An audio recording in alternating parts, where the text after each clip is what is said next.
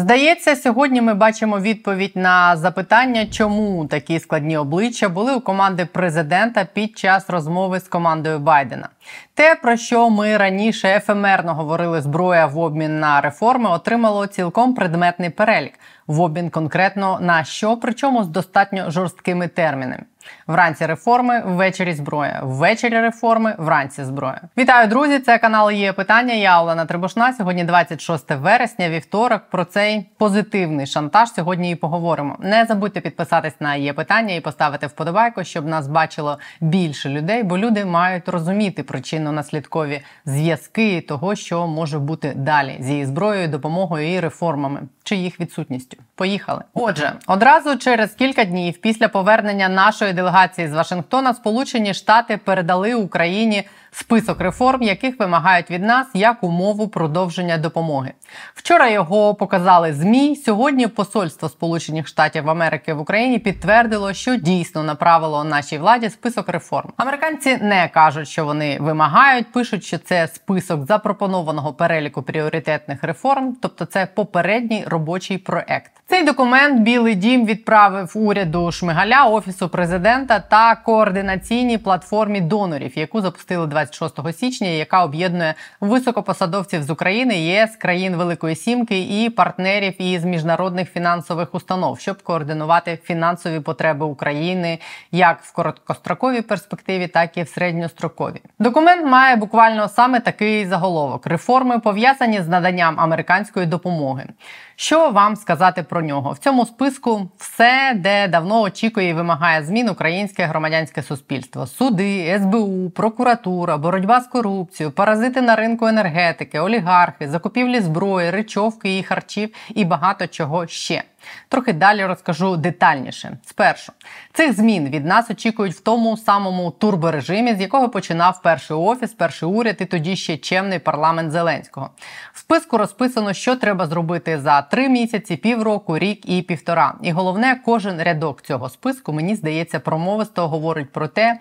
Чого американці бояться в Україні? Що відсутність нормальних судів, політично залежні правоохоронні органи і просякнутий корупцією державний апарат створюють можливості для зловживання, читай розкрадання західних грошей зараз, а в перспективі це відверне від України усіх тих, хто гіпотетично був би готовий вкладатися у відбудову України і інвестувати сюди. Ось лише один приклад, який демонструє цю стурбованість. Це пункт зі списку.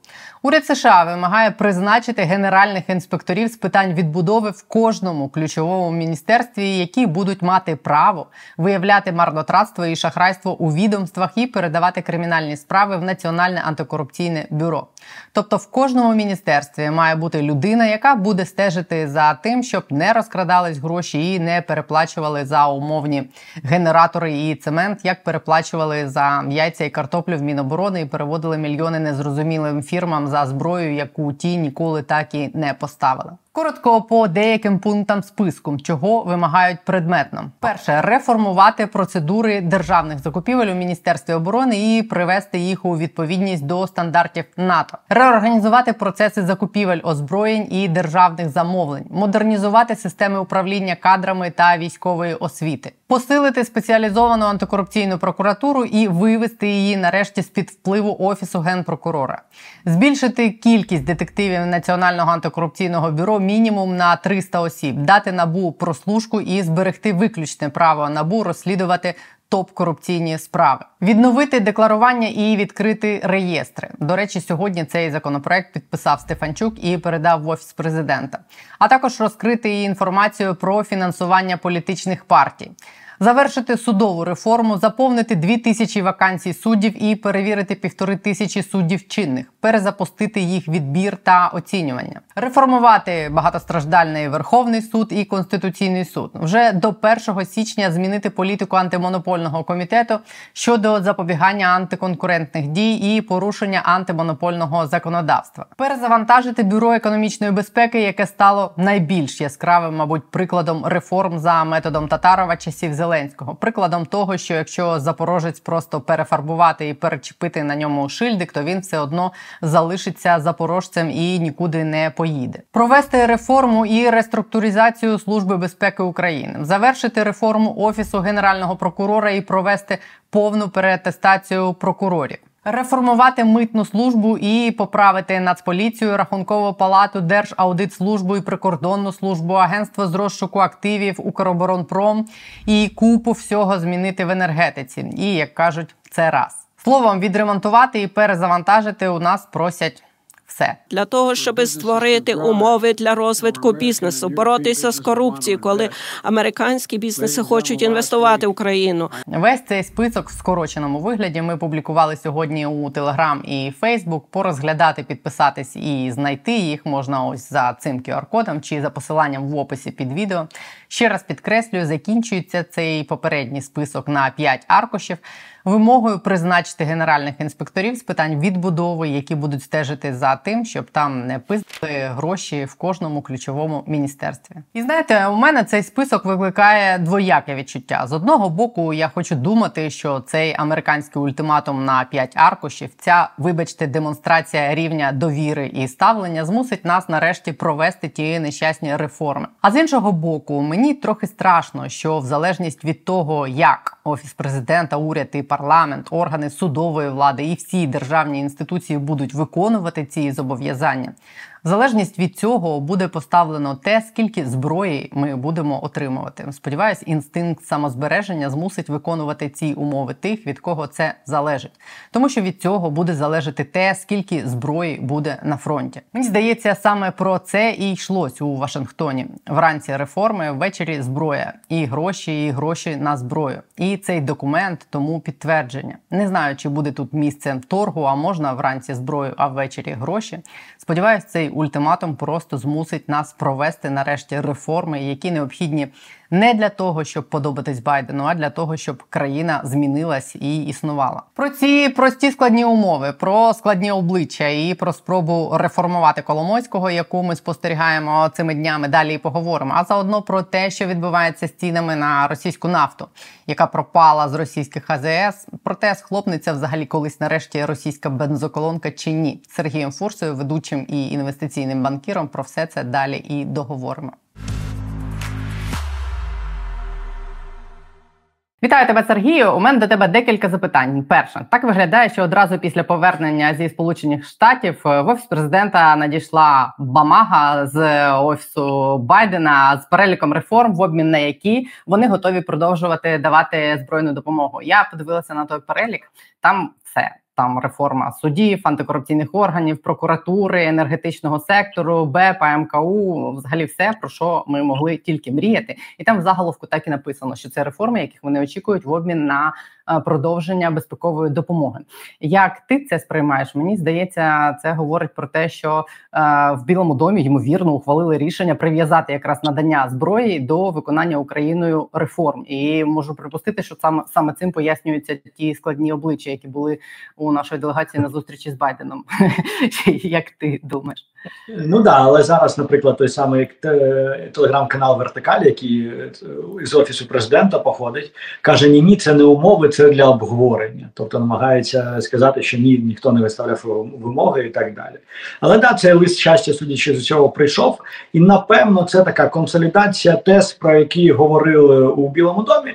Але вони напевно, Білий Дім згадав, що і до цього говорили, а потім в української влади пам'ять коротка була і щось не виходило.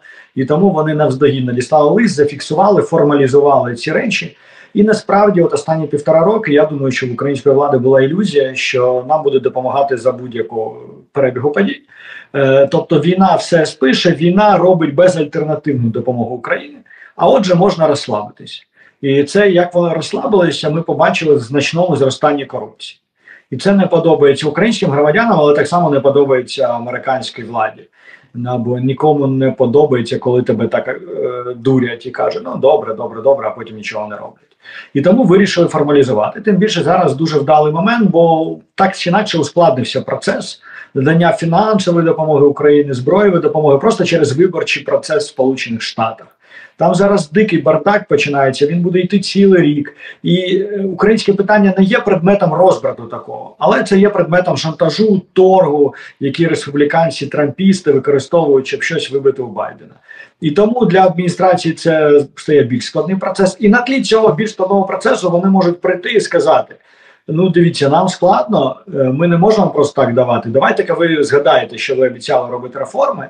Давайте ви згадаєте, що у вас тут корупція значно зросла, і будемо робити ці реформи. І насправді знову ж таки там великий перелік, але він укладається в дві ключові на два ключових напрямки: це верховенство права і боротьба з корупцією. Все. Ну тобто, наглядові ради це ж так само про боротьбу з корупцією, бо держпідприємство це осередок корупції. І інші там кроки це вправо чи вліво, але це або боротьба з корупцією, або верховенство права. Е, як ти думаєш, е, ми зараз е, в тих умовах, що офіс президента безальтернативно взяв і виконав те, що йому написали, бо той перелік він розрахований на півтора роки. За півтора роки треба реформувати все. Ну, власне, це ж не проблема це реформувати, якщо почати реформувати. Ці реформи не потребують значних грошей. Там єдине, що є останній пункт лібералізація тарифів тарифів. Це я думаю, питання там останнє, яке буде прив'язуватись так чи інакше до кінця війни. Бо поки війна триває, там тарифи комунальні підвищувати не будуть. Хоч знову ж таки існує механізм субсидій, який би це все перекривав, а субсидії платять якраз американські платники податків. Насправді, звідки зараз українська влада бере субсидії? Це гроші американських платників податків. Е, проте, ну окей, це така окрема історія. Так переважно там реформувати БЕП і провести чесний конкурс. От війна заважає провести чесний конкурс на БЕП да, не конкурс імені Тимофія Мілованова, да, який він дуже пишався, а конкурс, як е, проводили перший конкурс по виборам Ситніка, чи другий там, чи коли Клименко обирали в САП, наприклад. Да, Берете міжнародних спостерігачів, берете громадський сектор і провадите чесний конкурс. Перезапускаєте той БЕП, який виявився мертвонародженим, просто апріорі мертвонародженим. Е, І багато інших речей. Війна цьому всьому не заважає монобільшість є, і як показує історія з є декларації, що якщо треба, то голоси можна зібрати навіть на московський патріархат, насправді, да, якщо дуже захотіти це зробити. І от цей американський пенділь, це так, ви, будь ласка, захотіть. Да? От ми хочемо, щоб ви забажали це зробити. А щоб у вас бажання було безальтернативне, ви знаєте, що ваша і фінансова допомога і зброєва допомога дуже сильно прив'язана до цих реформ. Е, ти віриш в те, що вони це зроблять? Чи нема куди відступати? Е, ну, я думаю, що нема куди відступати. Оцей період шари з точки зору реформ е, півтора роки, коли знову ж таки була повна впевненість, що ми можемо робити все, що завгодно, ну умовні ми, да. А нам все одно будуть допомагати, бо не можна ж нас кинути під час війни. Оцей період закінчився. Да. Захід все ж таки дуже роздратований, я думаю кількістю корупції, яка є в Україні, тим фактом, що корупція зросла під час війни, незважаючи на там моральну складову, да навіть під час 14-15 року був певний момент, е, коли корупціонери стали, стали красти менше, да, бо ну як так люди гинуть. А зараз люди гинуть, а корупціонери використовують це, щоб заробляти більше. І це неприємно, і це неприємно як нам, так неприємно і нашим західним партнерам. Про е, правоохоронні органи, реформу, судову реформу і про реформу імені Коломойського. Вчора його залишили під вартою. Е, складна історія. Знаєш, в якому сенсі багато хто вважає, що е, те, що відбувається зараз з Коломойським, те, що його посадили в ізолятор СБУ, саме випередивши на і САП, що це насправді не бажання покарати Коломойського реально, а бажання його якраз врятувати і сховати від антикорупційних органів. Але я вчора ввечері спілкувалася з однією людиною наближеною дуже до офісу президента. Вона мене переконує, що це реально офіс президента посадив Коломойського, і вони зробили це саме через СБУ, щоб не було того всього, що затримали, надягли браслет, відпустили, знову ходить. Ну, типу, зовсім не сидить. Коротше, як того хотіло би суспільство. Е, я відповіла на це, що подивимося, чи буде він сидіти е, так, як є, але людина реально переконує в тому, що вони хотіли посадити Коломойського, і вони це зробили. Зробили саме руками СБУ, тому що Коломойський людина з таким впливом, людина з такою з такою репутацією, людина, яка зробила, якою бояться багато хто в правоохоронних органах, в судах, тому вони зробили це саме ось так. Як ти ставишся до всієї цієї історії? Що ти думаєш? Чи це покарання чи відмазування Коломойського? Мені цікаво, це методи. мені цікава ця людина Сергій Лещенко чи ні. Тому що коли тільки це почався, я написав, що будь-який процес над Коломойським в Україні буде викликати питання недовіри. І до мене просто в, увірвався Сергій Лєченко в мій Фейсбук з е, істериками і звинуваченнями мене, що я звинувачую СБУ у якусь змові задля Коломойського. Якось його дуже тригеріла ця тема. Е, проблема в тому, що будь-який процес проти Коломойського в Україні завжди буде викликати певну недовіру. І питання тут, хто би його не проводив, недовіра буде. І виправити це вже неможливо. Це історія про тісний зв'язок Коломойського е, з дуже багатьма людьми в Україні, в тому числі з самим Зеленським. І через цей довгий зв'язок завжди недовіра буде. Навіть якщо Зеленський зараз дійсно, я не виключаю, що зараз Зеленський дійсно втомився від Коломойського, наказав, ну посадіть ви його нарешті і його руками СБУ так почали садити. Це звичайно не має спільного щось з верховенством права, але хто я такий, щоб е, опиратися, коли Зеленський садить Коломойського? В цій історії я завжди буду на стороні Зеленського. Да?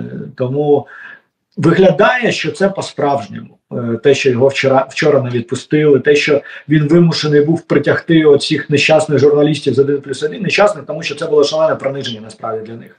Е, я розумію, у мене нема симпатії, наприклад, до цієї особи, яка сидить да, зараз. Але я просто розумію, що вони прийшли, тому що їм сказали, що ну дуже треба, ви ж винні.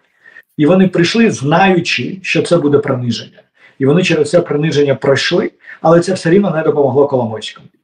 Тому теоретично я не виключаю, що СБУ дійсно використовують тут. Це, на жаль, використання СБУ. Це не дуже приємно, але знову ж таки з доброю метою. Да? І я не виключаю, що СБУ по-справжньому заприсяглися такі посадити Коломойського. І те, що він сидить зараз в ізоляторі е, СБУ, ми знаємо Коломойського, він трошки сибарить. Там котлетні вечірки, будинок в на Женевському озері і так далі. і так далі. Ну це не про людину, яка сама захоче сидіти у ізоляторі СБУ. Ну, навіть я не знаю, які домовленості можуть змусити Коломойського сидіти. І те, як він виглядав вчора, показує, що він дійсно не на коні. Ця людина не на коні зараз. І навряд чи це знову ж таки є певні домовленості. Е, ну, виглядає так. Е, якщо це так, якщо е, справедливість в державі вирішили встановлювати отакий отакий спосіб, ну типу ем, продемонструвати силу авторитарно, е, це ж не про правову державу, не про правоохоронні органи, які ось так, як, наприклад, до Коломойського в цьому випадку будуть ставитись до всіх, хто заслуговує на таке ставлення, хто заслуговує на розслідування і вирок. Чи можна боротися там за справедливість, корупцію з безпреділом Ну так вибірково, коли цим курує одна людина там в офісі президента Олег Татаров, і він обирає, кого будуть карати, а кого не будуть. Це про справедливість, в принципі, можна так наводити порядок в державі. Е, ну, з одного боку, ні, не можна. З іншого, мені подобається, що Коломойський е, сидить. Це краще, ніж Коломойський би не сидів, а все рівно одна людина наводила порядок в державі. Ми ж знаємо, да, як працюють наші свої органи. Тому те, що при цьому Коломойський ще сидить, е, відповідаючи на запит на справедливість суспільства, це, звісно, дуже такі. Ну, дивіться, це може бути небезпечно, якщо буде вести нас до диктатури. Але я не вірю в можливість диктатури в Україні. От просто не з українським суспільством. І це більше суспільство, яке втомлено насправді дуже, і останні рейтинги демонструють, ну ніякої диктатури тут не буде. Де як тільки закінчиться війна і прийдуть вибори, не буде ніяких монобільшостей і так далі. Тому тут я не буду казати, що я тут за чисті руки абсолютно і за чисту історію. От поки ми не збудували верховенство права, а його треба будувати, і про це нам кажуть американці, і вони будуть примушувати нас це робити. Але поки ми це не збудували, з Коломойським треба щось робити. І от краще робити з ним те, як зараз робиться, ніж просто не зважати на нього і дозволяти йому використовувати відсутність верховенства права в державі. Бо Коломойський ж насправді завжди був найбільшим бенефіціаром відсутності верховенства права, бо саме це і є природа олігархів. І те, що він зараз стає жертвою відсутності верховенства права, тут є якась кармічна історія. Насправді воно до нього повернулося. І тому да, довгостроково це мені б не подобалось. Довгостроково це е, небезпечний популізм. І довгостроково я виступаю за інститути, за те, щоб ми вбудовували інститути, будували верховенство права, і все це телефонне право мені не подобається. Я на я головний в країні, мені ти не подобаєшся, ти маєш сісти, воно не має працювати. Але довгостроково. Зараз короткостроково це працює через пінь колоду, але працює. Ми знаємо, що насправді ну не може зараз, отак само як Коломойського, кинути якусь дійсно достойну людину у в'язницю. Суспільство цього сприймати не буде. Це ж також правда. Е, достойну людину, якої чиста репутація. Є оця окрема історія з Червінським, яка Тільки десь хотіла сказати. Да, да, я сказав, а потім подумав, да, що є історія з Червінським. Але там дуже багато всього намішано. Це не, не така не, не це людина з сірої зони, і там важко відокремити одне від одного. Але це також є проблемою. От Червінський є великою проблемою, да, бо там, схоже, нема запиту суспільства, а є запит тільки чиновників посадити його. І це дуже некрасива історія. З Коломойським ця історія все ж таки відповідь на суспільство, намагання зупинити оцей негатив в суспільстві, який породжений довгою війною і втомою від війни, яка вже транслюється в невдоволення там корупцією, олігархами і так далі, але ж причина ми розуміємо в іншому.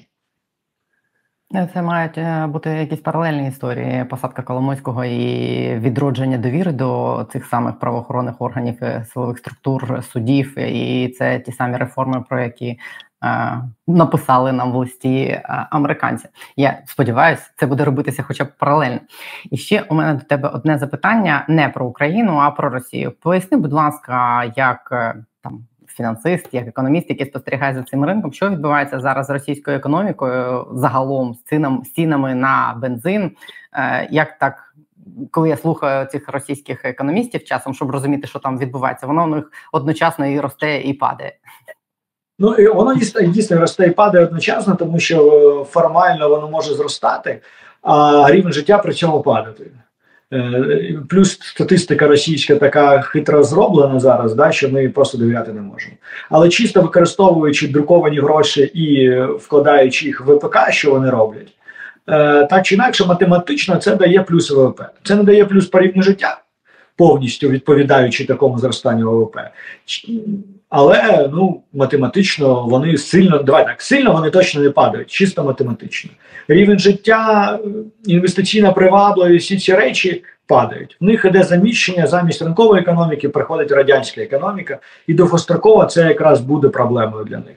Зараз поки що в них просто через е, ці речі, те, що вони не можуть, вони не можуть це контролювати, вилазять різні проблеми, як з бензином. Чому проблема з бензином? Тому що є дефіцит бюджету.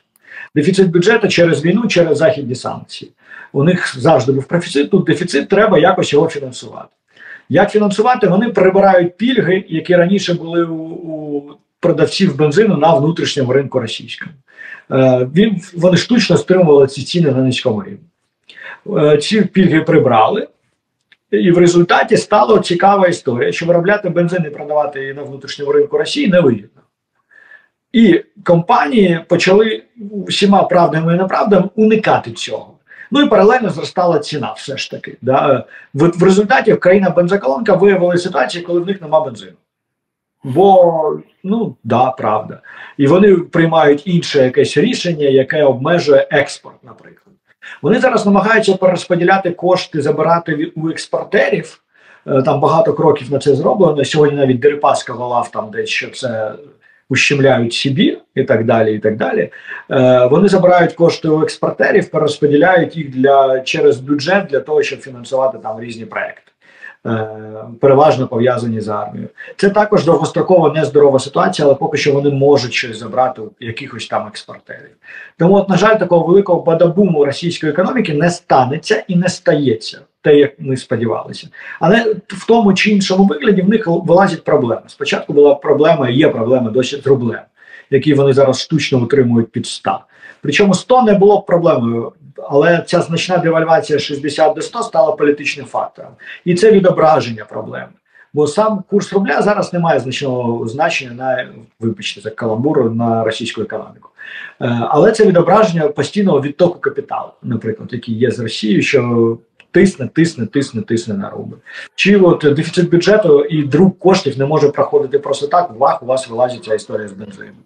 Причому ще поки що в них немає значної інфляції, треба розуміти. Вони друкують якісь кошти, вони проводять там певні махінації, щось вони роблять, що, наприклад, економісти не можуть пояснити, але е, які з боку дивляться, да, не маючи всієї повноти інформації.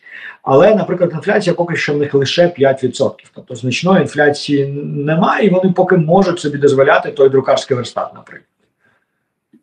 Але загалом це якась траєкторія, яка буде в далекій перспективі, але вести вниз, чи в принципі вони можуть пристосуватися і жити от так безкінечно довго і завжди? Питання в тому, що весь світ завжди траєкторія вверх. І те, що робить Росія, вона виходить на якесь плато, таку поступову примітивізацію, деградацію без зростання. І це постійно буде створювати люфт знову ж таки між цивілізованим світом і Росією. Е, Економіка це така історія, коли ти стоїш, ти відстаєш. Це те, та історія, коли говорять про гроші. Капітал має працювати, бо інакше його з'їдає інфляція. Те саме з економічним зростанням. Те, що їх зараз всі санкції так чи інакше, вони не можуть обрушити Росію, але вони стримують розвиток Росії. І Росія стагнує. І ця стагнація буде дуже довгострокова, поки санкції будуть діяти, поки при владі будуть ці фашисти залишатися. І от на це е, от такий ефект е, насправді в результаті буде. Да, Це як приклад Ірану 40 років під санкціями. За цей час країни співставні з Іраном, їх ВВП виросла в 2, в 3, в 4 рази. Іран не виріс. В результаті ця прірва між Іраном і цивілізованим світом стала величезною. Хоч Іран не падав, да, міг іноді падати, іноді не падати, десь там відскочувався і так далі. Але він не розвивався нормально. От стримуючи розвиток, санкції, які стримують розвиток, те, що ми зараз бачимо на Росії. Хотілося б швидше. Дуже хотілося б, але, на жаль, вони мають запас міцності. Ми подождемо. Дякую тобі. Сергій Фурса був на є питання. Дякую за пояснення.